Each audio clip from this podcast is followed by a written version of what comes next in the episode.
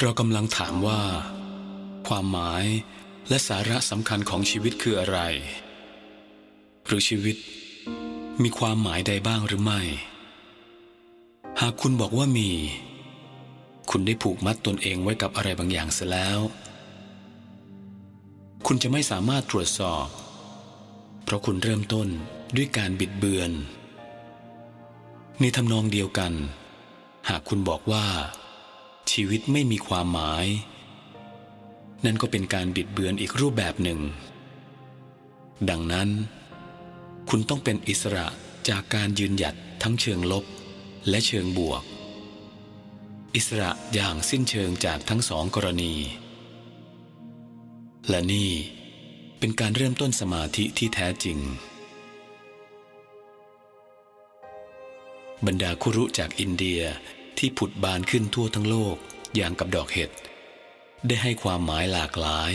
เกี่ยวกับสมาธิอย่างโลกุตระสมาธิ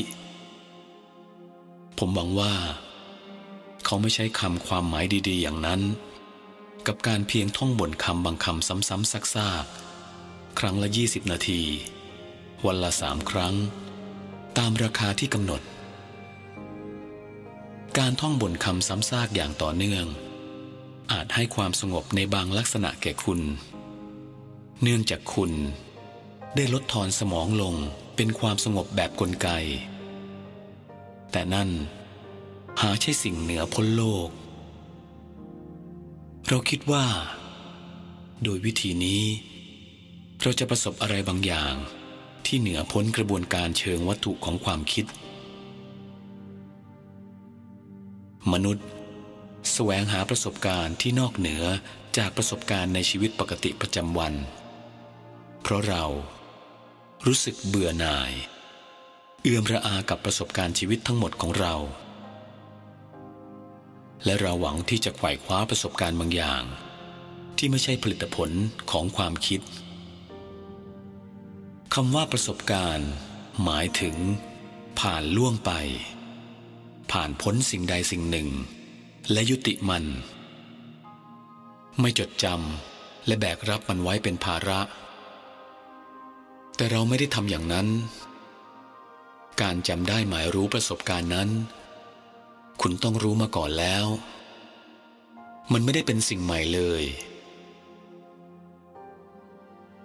ดังนั้นจิตที่เรียกร้อง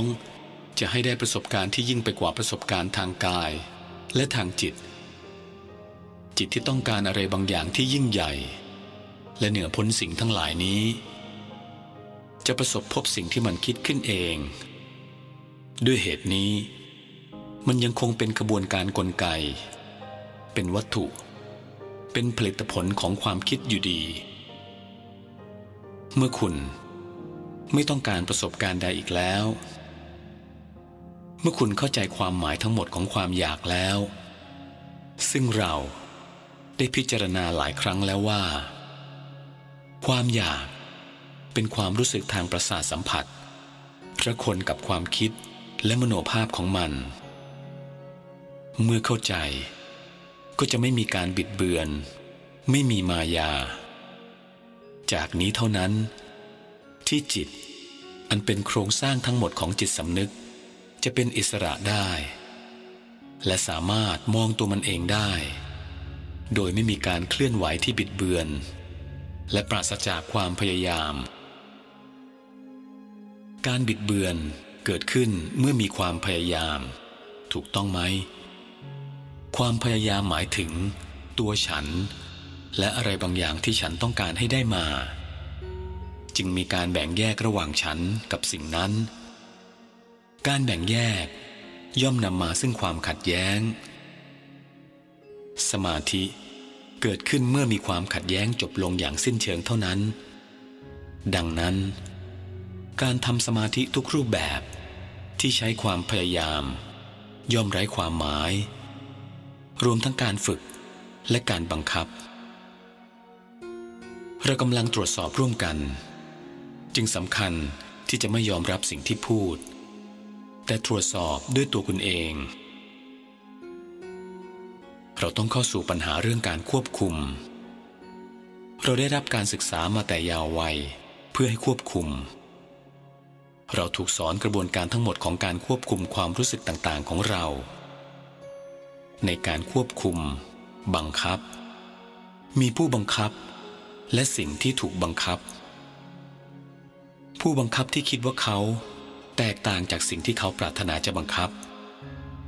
ฉะนั้นเขาได้แบ่งแยกตัวเขาเองเมื่อเป็นเช่นนั้นจึงมีความขัดแย้งอยู่ร่ำไปนั่นคือส่วนย่อยหนึ่งของความคิดบอกกับตัวมันเองว่าฉันต้องบังคับส่วนย่อยอื่นๆของความคิดแต่เจ้าความคิดที่พูดอย่างนั้นตัวมันเองก็เป็นส่วนหนึ่งของความคิดผู้บังคับคือสิ่งที่ถูกบังคับผู้มีประสบการณ์คือสิ่งที่ประสบไม่ใช่สองสิ่งหรือสองกระแสที่แตกต่างกันผู้คิดคือความคิดหากไม่มีความคิดก็จะไม่มีผู้คิดนี่สำคัญมากเพราะเมื่อประจักษ์ชัดอย่างท่องแท้และลุ่มลึกไม่ใช่ตระหนักในระดับถ้อยคำไม่ใช่อย่างเป็นทฤษฎีแต่ตระหนักจริงๆเมื่อนั้นความขัดแย้งจบสิ้นลงเมื่อคุณประจักษ์สิ่งนี้อย่างลึกซึ้งว่าเป็นสัจจะเป็นกฎธรรมชาติเมื่อนั้นความพยายามทั้งหมดจะยุติลงและสมาธิเกิดขึ้นได้เมื่อไร้ซึ่งความพยายามใดๆเท่านั้นจำเป็นที่ต้องทำสมาธิเพื่อค้นหาว่าชีวิตมีความหมายใดบ้างและการทำสมาธิคือการวางรากฐานของความประพฤติชอบคำว่าชอบในความหมายของความถูกต้องไม่ใช่ทำตามอุดมคติไม่ใช่ทำตามรูปแบบไม่ใช่ทำตามสูตรสำเร็จใดๆแต่เป็นการกระทำที่เกิดขึ้นเมื่อมีการเฝ้าสังเกตสิ่งที่กำลังเกิดขึ้นภายในตนเองอย่างบริบูรณ์และโดยผ่านสมาธิเราต้องสร้างความสัมพันธ์ที่ถูกต้องระหว่างมนุษย์ซึ่งหมายถึงความสัมพันธ์ที่ปราศจากความขัดแย้งความขัดแย้งมีอยู่เมื่อมีการแบ่งแยกระหว่างสองมโนภาพซึ่งเราได้สนทนาเกี่ยวกับมโนภาพมามากแล้วมโนภาพที่คุณมีเกี่ยวกับคนอื่นและที่คนอื่นมีเกี่ยวกับคุณและในสมาธิต้องไม่มีความกลัวทางจิตใจเลยดังนั้นจึงเป็นการจบสิ้นความทุกโศกทั้งต้องมีสิ่งที่เราได้เคยพูดถึงมาก่อนนั่นคือมีความการุณและความรักนี่เป็นพื้นเป็นรากฐานของสมาธิหากปราศจากรากฐานนี้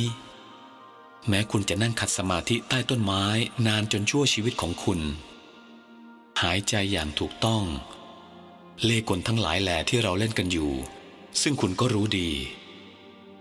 สิ่งเหล่านี้ช่วยอะไรเราไม่ได้เลยดังนั้นเมื่อคุณได้สร้างฐานแห่งวิถีชีวิตอย่างแท้จริงและลุ่มลึกซึ่งในตัวมันเองไม่ใช่จุดสิ้นสุดแต่เป็นเพียงจุดตั้งต้นเมื่อนั้นเราสามารถค้นหาต่อไปได้ว่าจิตซึ่งคือความเป็นทั้งหมดรวมทั้งสมอง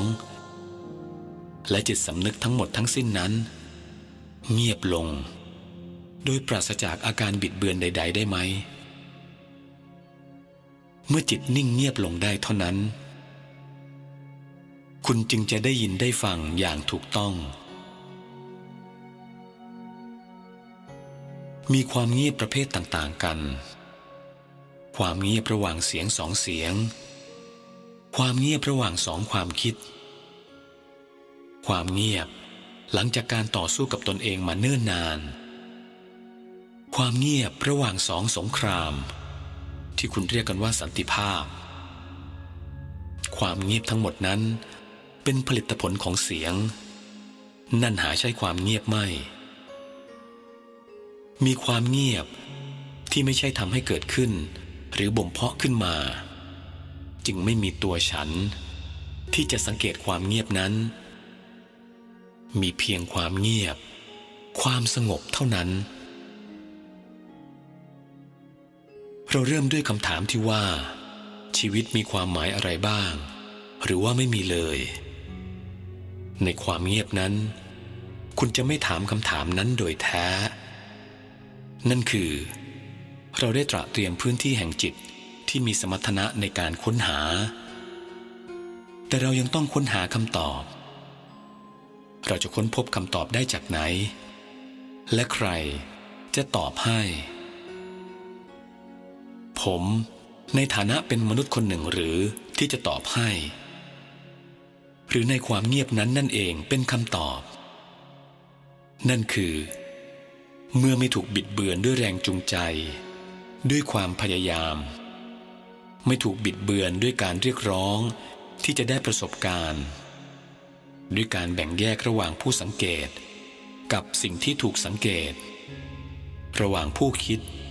กับความคิดจะไม่มีการสูญเสียพลังงานเลยในความเงียบนั้นมีพลังงานอันมหาศาลยิ่งกว่ามากและจำต้องมีพลังงานเยี่ยงนั้นมีพลังแห่งชีวิตนั้นมีความแกร่งกล้าเพื่อที่จะพ้นไปจากถ้อยคำเพราะว่าถ้อยคำไม่ใช่สิ่งที่กล่าวถึงคำบรรยายไม่ใช่สิ่งที่บรรยายถึงเพื่อเดินทางไปสู่ดวงจันทร์ในการสร้างชิ้นส่วนอุปกรณ์นั้นนับล้านชิ้นต้องใช้พลังงานมหาศาล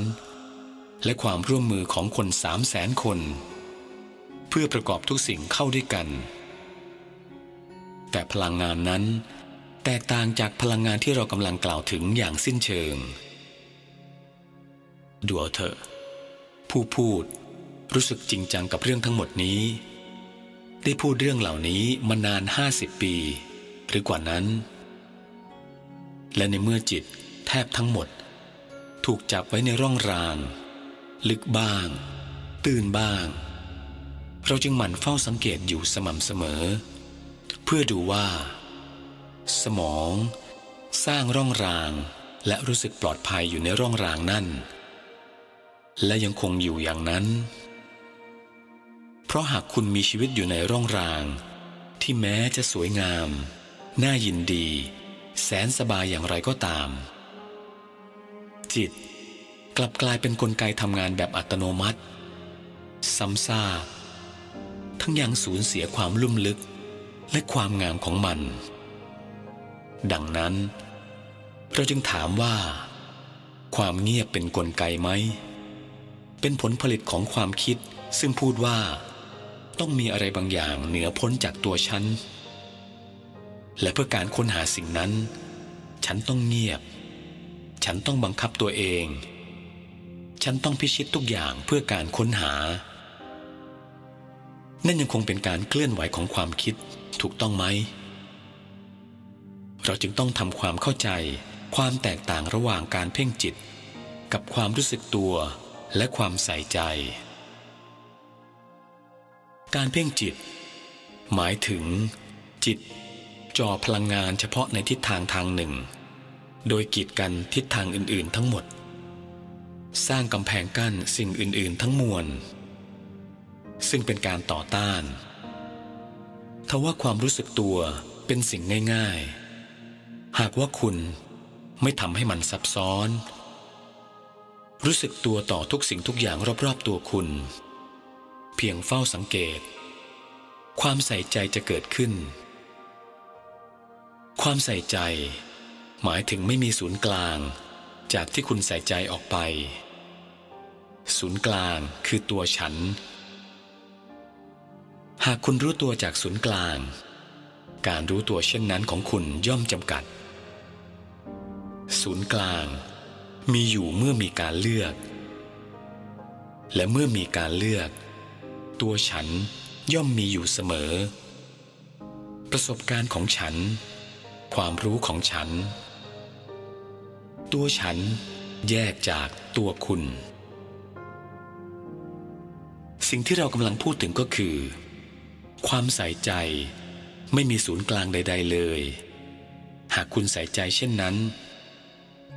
ในขณะนี้ที่คุณกำลังนั่งอยู่ตรงนั้นคุณจะพบว่าความใส่ใจของคุณกว้างไกลไพศาลไร้ขอบเขตดังนั้นจิตทั้งหมดของคุณ